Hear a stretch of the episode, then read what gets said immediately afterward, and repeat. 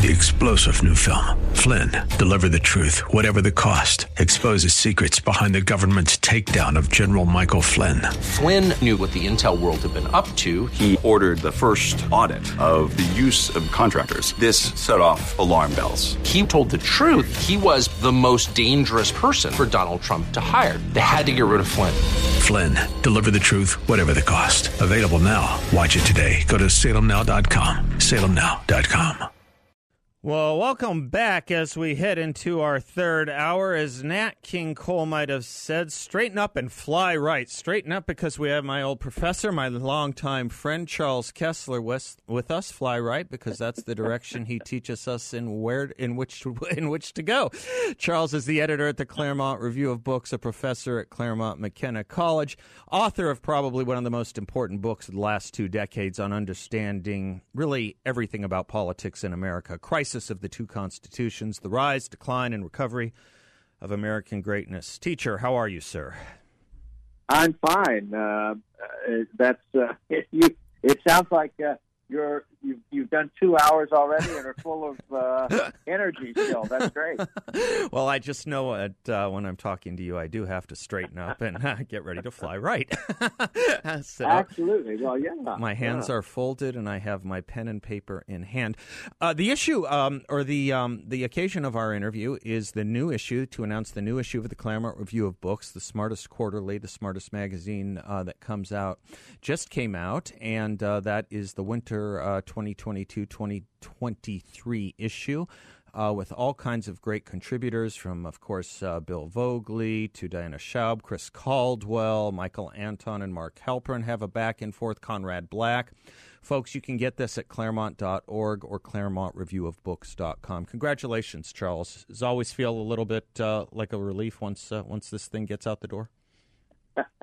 it always feels very much like a release. yes, but thank you. I appreciate that. Do you guys do agonies after after they're published? Do you guys do uh, have meetings after the issue comes to, comes out and kind well, of... we uh, we used to do them regularly. We we do them episodically now, but not regularly. But perhaps we should. We we could be better. Yeah, bring me in. I'd love to sit around and talk with you and be on a fly on that wall if if if that if that would be tolerable as an outside of as Always an out, out, as an outside improve, fan so. who brings Good. Oh, wait, I'm sorry. We don't want to hear from our audience. Did I give you the wrong impression? I'm very sorry. yeah, yeah, but no one has more agony than me. So I, know, well, well, okay. In that case, you're superbly qualified. Yeah. I am highly qualified. You wrote the introductory essay, as you always do, uh, and this has been something I've been talking a lot about on the show. It's I'm so glad you did this. Two new rights do not make a wrong. Today's new right can learn something from yesterday's new conservatives. Let me back into this crudely, if I might, Charles, because what I have been seeing and noticing is amongst many iterations of uh, the new right, uh, as as it might be considered, whether it's national conservatism, where I see it or tend to see it the most. There seems to be this odd thing about this odd thing about well, we're not about Reaganism anymore, or Reagan has uh, served its purpose and is no longer relevant anymore. Variations on that kind of theme, and and it's it's it's it's got a lot of shadows and shades to it, and I guess that's a little bit of what you're picking up in this essay uh, that you wrote yourself. If you're if you're hearing what I'm putting down. Yes, it's. Uh, I mean, it's a mini thing, I suppose. There are many parts to the um, new right, and they don't all. And, and to add confusion to things, they don't all call themselves the new right. That's right. Um, and there is uh, there's also the big question of uh, the relation between Trump and the new right. Correct. Uh, between you know the MAGA right and uh, and the new right, and and so it's. Um, I, I, I was trying to bring at least a little uh, a little uh, illumination to this by clearing up just the sort of um, beginning question, which is what what is the new right, or what what's different about the new right from the old right? And I'm not sure I got to the bottom of it, but I think I began. I made a little progress at least. It has been my thesis for some years, since approximately January of 2017, to kind of see that variations of what might have been called the modern conservative movement or the new right in the 50s and 60s and what uh, the Trump movement stood for really weren't that different in a lot of respects. If you look, for example, a lot of different touchstones one could go to. Um, but if you look, for example, at the 1955 initial credenda of the National Review magazine, and right. what, what the mm-hmm. convictions were. I mean, yes, you would have to update a few things, so it might not have been communism or Soviet style communism then, but perhaps Chinese communism or radical Islam in 2017.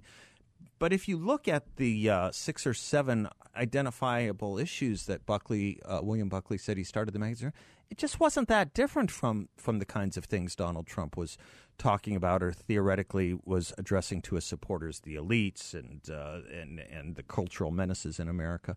I don't know if you agree with that.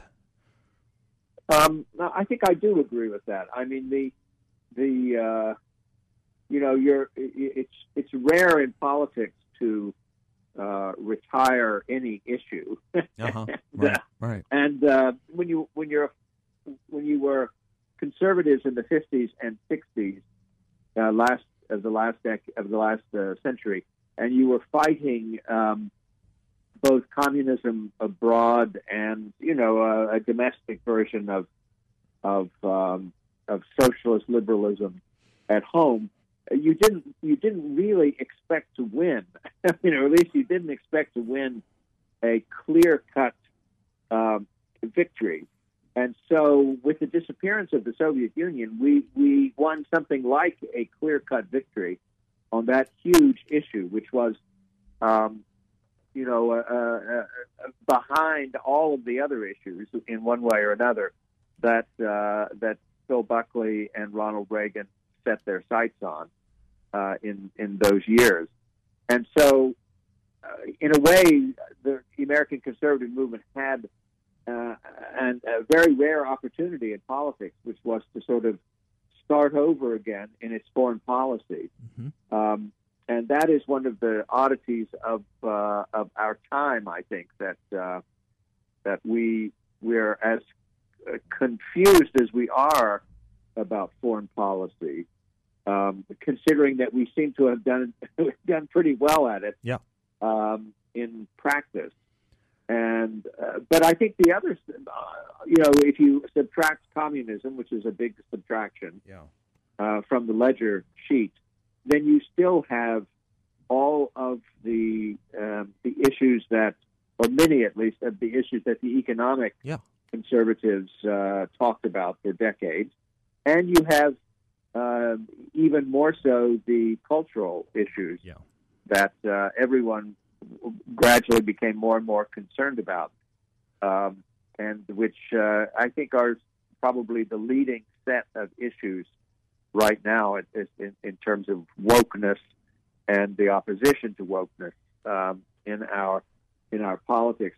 So yes, I, I think um, it's harder to make a case that the uh, at least I, I think that the old right, or whatever we want to call the Buckley Reagan right, is obsolete. I mean, I really think it's uh, um, the the more you know about it, the the less tempted one would be to conclude that it's obsolete.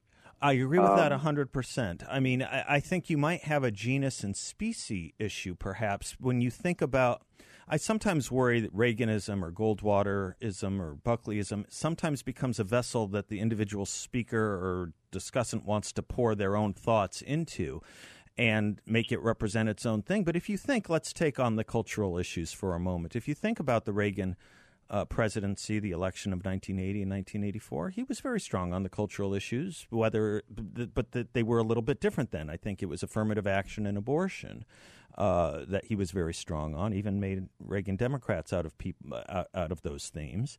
Um, and it, when you look at the Trump presidency, I mean, he, he perhaps completed some of that work with the ultimate appointment of judges that got rid of Roe versus Wade. But I, I, I, I, I can't possibly see how Reagan would not have been seen as a cultural warrior. Am I am I wrong on that? No, uh, I mean it's uh, it, it. I mean I think it's true that that he had to he had to fight the Cold War at the same time, Sure. so to speak, at the same time that he was fighting the, uh, um, uh, you know, the economic and the cultural uh, war, and that much of the Cold War was a cultural war. Right. Um, I mean, we forget that it it sort of um, dawned on the scene um, as a as a real part of American politics with uh, uh, almost with McCarthy and with the concern about internal security, Yes. uh, and that that was uh, that was the culture war of of of the day in the early 1950s. That was the issue that um, uh, that seemed to underlie all the others and to raise the question whether we, uh, you know, uh, the, the American system uh, could continue uh, if it, in fact, had so many uh, quislings um, secured in it, and and whether they were in the State Department or some other part um, of the federal government. Let And me pa- let me pause you right there. Let me take a quick Okay. commercial break and pick up on that. Charles Kesler and I'll be right back.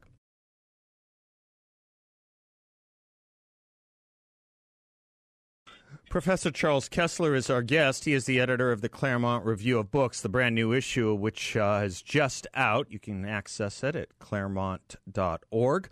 He is the author of The Crisis of the Two Constitutions, talking about uh, variations on the theme of the new right and the old right, and if there is such a distinction. Charles, you were saying that McCarthyism kind of began the discussion uh, amongst, uh, I suppose, well, really both liberals and conservatives. It was such a touchstone uh, issue, the, uh, everything that was wrapped up in battling communism abroad as well as at home. And a lot did emanate from that. It became a series of cultural tests, including commitments and arguments about civil liberties, if I'm not mistaken.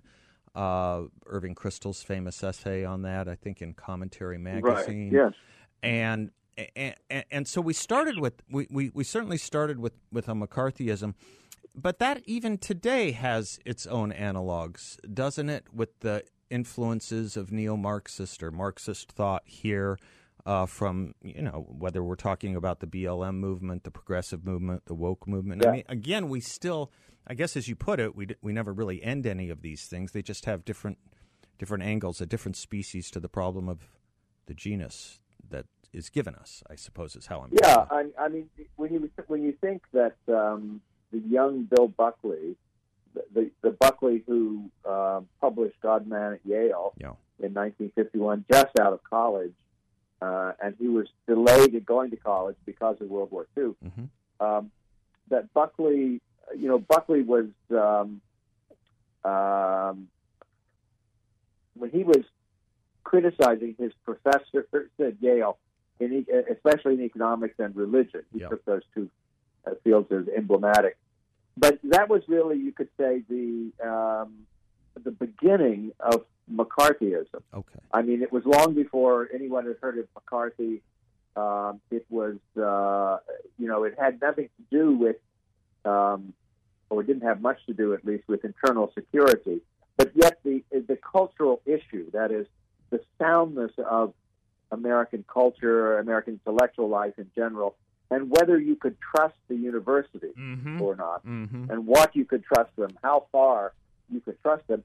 Those are the issues he was working, and they were they were basically, you know, there's one sort of um, more or less continuous uh, surge of interest in those issues, beginning um, with uh, you know Don Mann at Yale, or beginning with you know the uh, the end of the the very end of the 1940s and the beginning of the 1950s, right up through you know 54 or so when McCarthy uh, is effectively felled.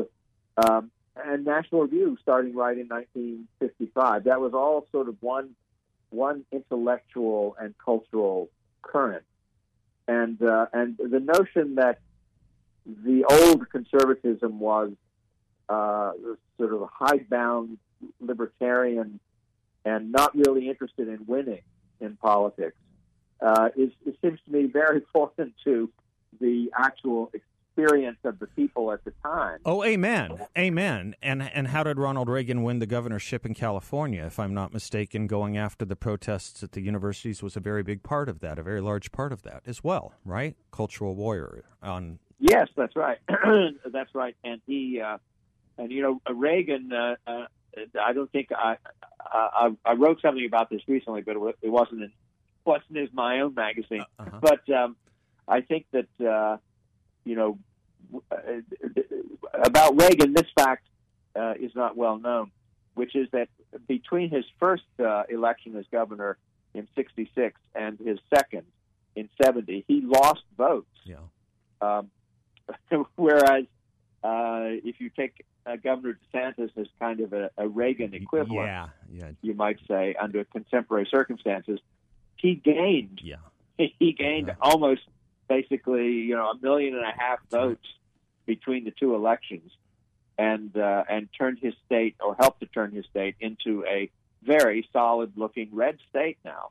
But it, uh, it does, it, yeah, it, no, that that that is right, and it does show you though the thread I think uh, that you're you're trying to weave here for for the old and the new conservative so called is the battles on the campuses that are taking place now, whether Stanford last week or UC Davis today, or I mean, just any day of the week.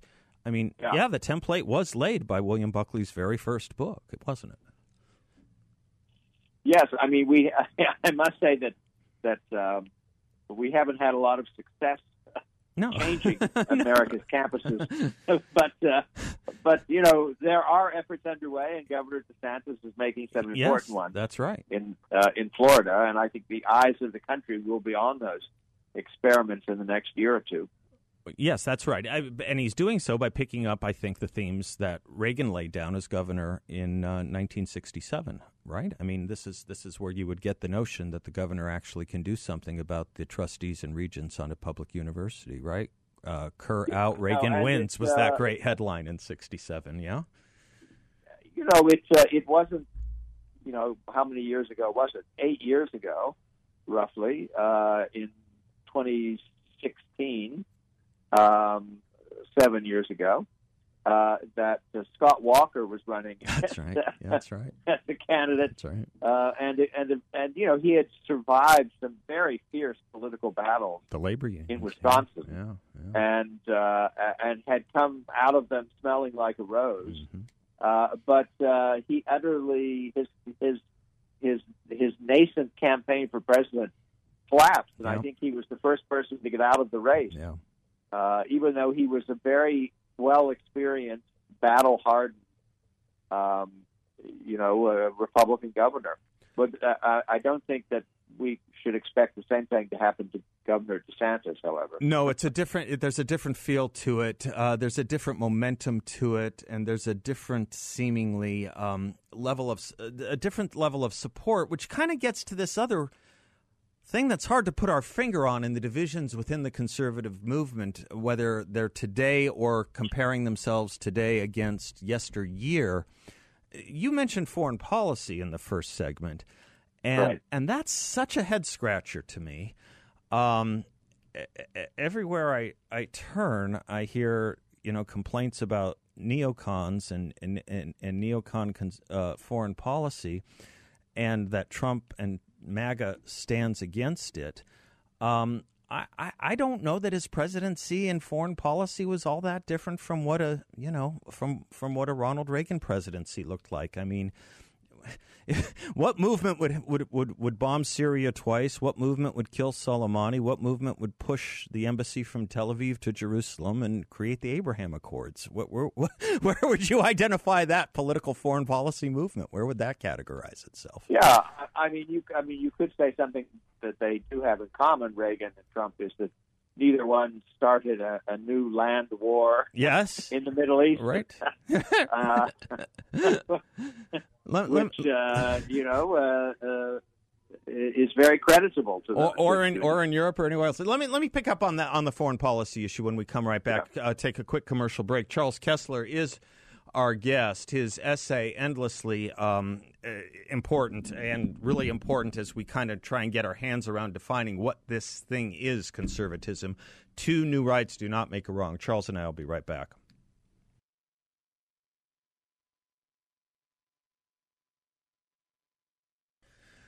Welcome back to the Seth Leibsohn Show. Charles Kesler is our guest. He is the editor at the Claremont Review of Books, professor at Claremont McKenna College, author of several books, uh, most recently, Crisis of the Two Constitutions The Rise, Decline, and Recovery of American Greatness. If you read any book published in the last 20 years on anything having to do with politics or theory, that's the book you want. We're talking about his essay in the brand new Claremont Review of Books, just out. Two new rights do not make a wrong. The foreign policy thing is interesting to me, uh, Charles. Um, and I wonder if there's a dis- difference between what some of these candidates are saying and what their supporters may think they're saying. Tucker Carlson did this. I'm not sure if you were following this kind of questionnaire of the various candidates on their position on Russia vis a vis Ukraine. And I, am going to guess that most Trump supporters would think that he is uh, n- not very hawkish on the issue, uh, for lack of a better word. Uh, but when you look at all the answers, interestingly enough, DeSantis seems to have the more dovish or what's the position? What's the word I want that doesn't come off pejoratively? More isolationist position than Donald Trump. When you look at their answers, Donald Trump seems to be a little bit more hawkish than I think most of his supporters think he is, and DeSantis seems to have a position that I think Trump supporters uh, would more agree with, but they want Trump, not DeSantis. I, the, there's a cross current here that doesn't make a lot of sense to me. Yes, I don't know. I mean, uh, that's the one uh, I think uh, major question I, I have looking at looking at this. I mean, Governor DeSantis' statement, uh, which was uh, dovish, I guess you could yeah, say. let's keep, um, it there. Sure, it was uh, you know was the one uh, uh, potential um, false step from a Reagan Reagan-esque point of view. Mm-hmm. Um, looking at these things, I mean, it's too early to tell because I'm not really sure, you know, where he's going um, with the uh, with the paragraphs that begins by by being dovish, yeah. but may end up somewhere else. Yes, right. There's a lot of wiggle uh, but we'll room. See. Sure. Um, it, it's uh, it's a tough question because um, um, it's it, it seems to be uh, strikingly true that that that Ukraine the independence of Ukraine is uh, is not worth fighting a world war over for the United States. But on the other hand, it's not in our interest either to to just let Russia, um, ab- absor- you know, absorb it at will and, and spit it out again afterwards. Um, that's uh, you know that's that's dangerous, uh, and it's uh, it can it could become habitual um, and thus uh, threaten other nations as well.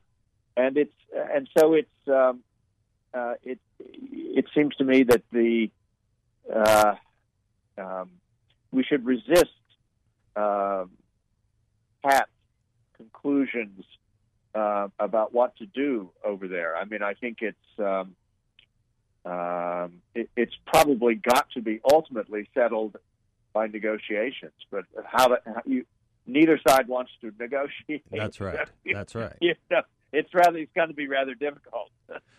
no, no, I think I think that's right, and I think it's going to be rather difficult for the factions, the two factions, uh, to have much clarity on this issue. If the two factions are the Trump factions and the DeSantis factions, uh, as I'm yeah. kind of reading it, because DeSantis seems to be giving voice to what I think people think Trump stands for, and Trump seems to be giving voice to something a bit more muscular than what I think his supporters stand for. It's just it's a it's a yeah. little bit of an oddly musical chair. But you're right; they both say enough that will give them enough wiggle room.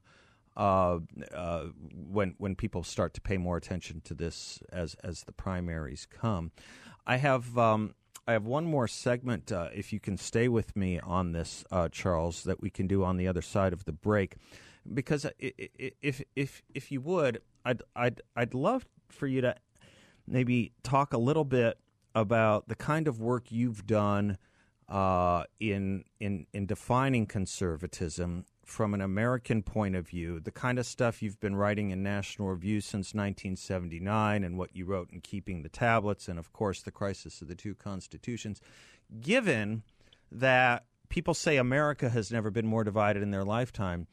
And I'm wondering if the conservative movement isn't hasn't also been as divided as it has been in my lifetime. And maybe you could speak to that when we come back. Is that okay? Yeah. Charles Kesler is our guest. He is the editor at the Claremont Review of Books. Uh, important reading, and of course, the uh, prof- disting- uh, Dengler Dykema, Distinguished Professor of Government at Claremont McKenna College. His uh, book, Crisis of the Two Constitutions The Rise, Decline, and Recovery of American Greatness, is must reading, as is the Claremont Review of Books. He and I will be right back.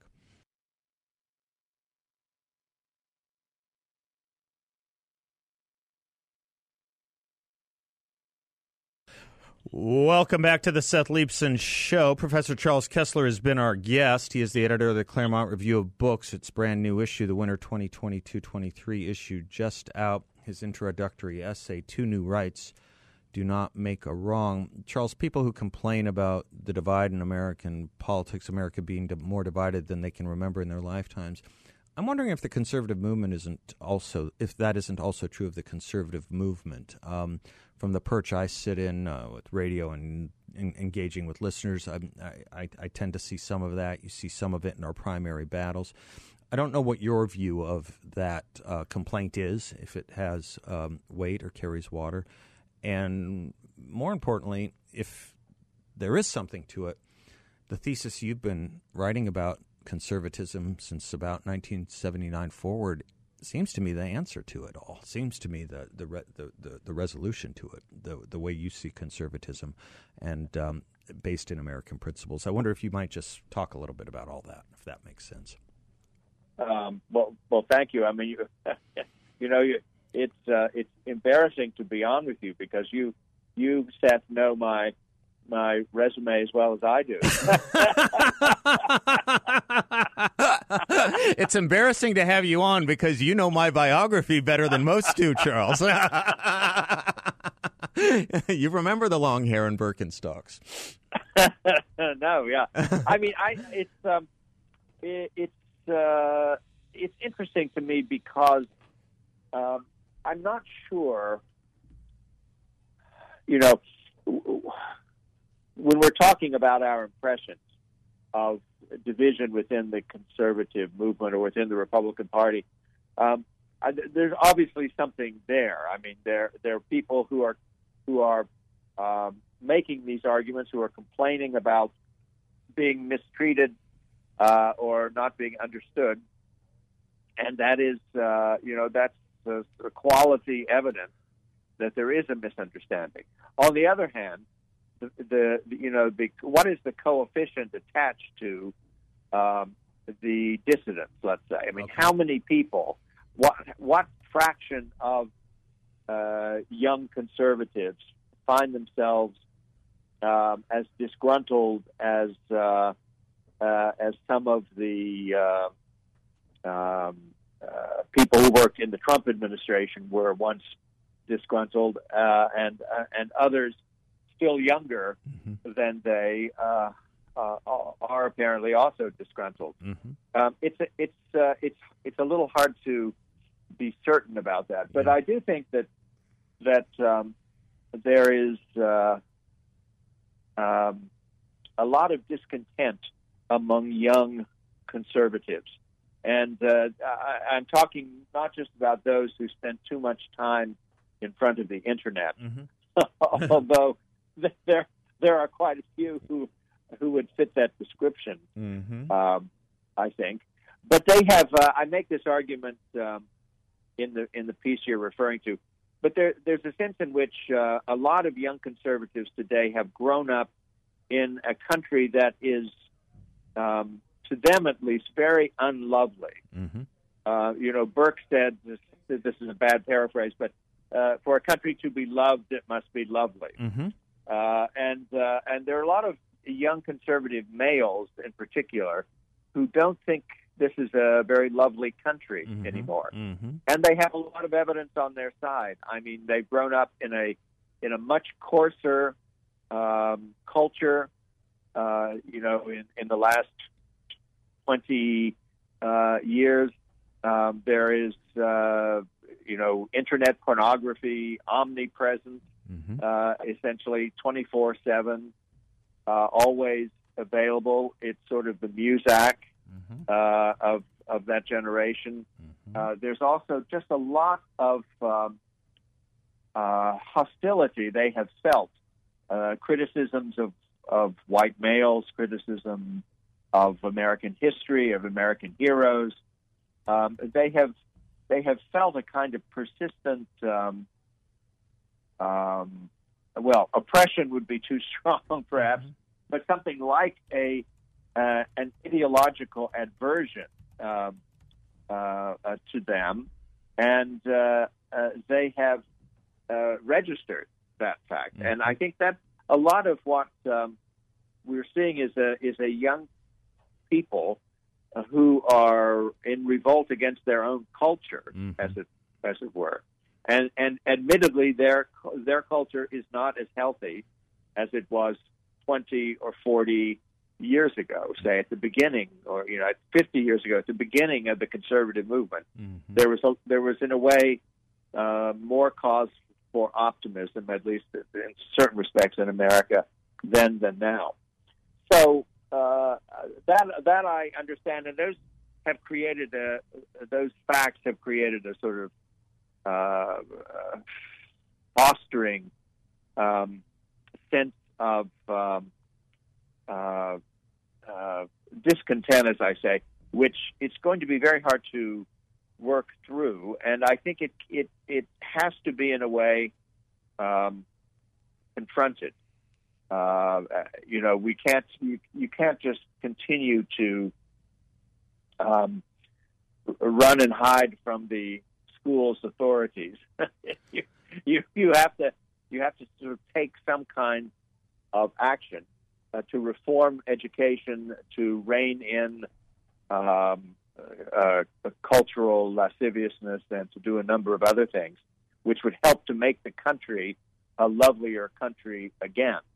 Um, and, uh, you know, it, it's always difficult to talk about um, reforming American culture in the abstract, but it isn't. Doesn't seem to me it's so hard to, to go about trying to improve particular institutions, whether they're universities uh, or uh, you know uh, uh, uh, mediums like uh, radio or or uh, or television or even you know video games. What What about elementary and secondary definitely. education too? Perhaps. Yes, exactly. Yeah. exactly. R- there's r- a, there's a lot to be done, and, and still uh, a lot to be done, and it's it's it's only really um, begun. But it is heartening, I think, to see parents become a um, politically active um, in a new way and in a more serious way than uh, than they may uh, ever have done before.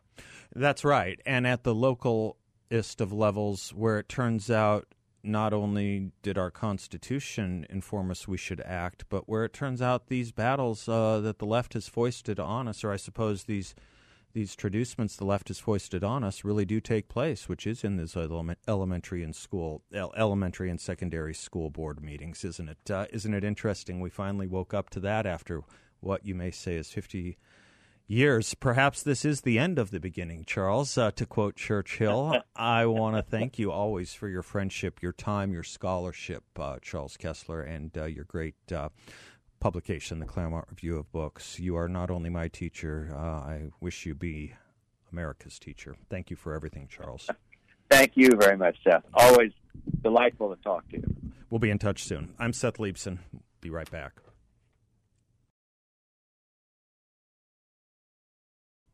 You've all probably been hearing me talk about YRefy for a while now, and if you still have some questions about what it could mean for you to invest with them, they would love for you to reach out to them, and they will happily put you in touch with any number of their many satisfied clients and customers in the Phoenix area who have been investing with them and doing quite well. They'd like me to ask you how your IRA is doing. And would you like your IRA to be earning strong fixed interest rates and not be dependent on the Fed or the stock market or Joe Biden's economy writ large? You can invest with YRefy through an IRA or other qualified funds, and you can keep your investment, including the high fixed interest rates you earn, tax deferred. That's right, your money can stay in your IRA and you don't have to pay taxes on the income you earn. Check them out at investyrefy.com. That's invest, the letter Y, R E F Y.com, or give them a call at 888 YRefy 34. Defining this thing called conservatism uh, is. Um, is is endlessly fascinating to me, and and uh, you know, it, it's not it's not just a problem and a struggle for uh, amateurs like myself, I often like to remind that the father of the modern conservative movement, William Buckley, probably the most pro- prolific writer on conservatism, never wrote a book on conservatism. He put a book of essays together, actually with Charles Kesler, called Keeping the Tablets, of others who wrote on what conservatism should mean, but he never wrote a book on what conservatism should mean because it is too darn hard. He did write a book on liberalism, Up from Liberalism, interestingly enough. Not so hard to understand the mind of the left.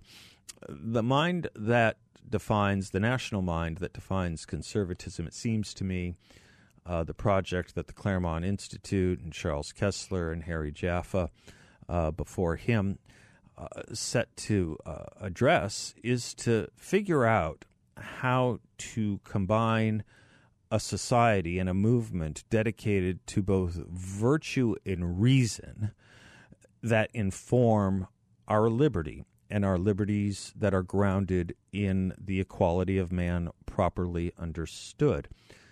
If you think about policy that way, if you think about political philosophy that way, virtue and reason informing liberty, liberty informing equality, you find yourself looking at a political philosophy that is uniquely American going back to the founding. You can find it, of course, in the Declaration of Independence. You can find it in the Federalist Society, excuse me, in the Federalist Papers, James Madison and Hamilton and Jay, in the Federalist Papers. That's where you find it. And it turns out, if you look at it with a right mind, and you look at it through the prism of virtue and reason, and you look at us as a perhaps a culture of virtue and an economics of liberty, maybe it's not so hard and we're not so disparately split apart in our movement as it may otherwise seem. We can talk about this onward and forever, and we probably will. I'd like to. But for now, until tomorrow, David Dahl, thank you, sir. Well done at the helm of the production bench. I'm Seth Leibsohn. God bless you all. Class is dismissed. Three star general Michael J. Flynn, head of the Pentagon Intelligence Agency, knew all the government's dirty secrets. He was one of the most respected generals in the military. Flynn knew what the intel world had been up to, he understood its funding. He ordered the first audit of the use of contractors. This set off alarm bells.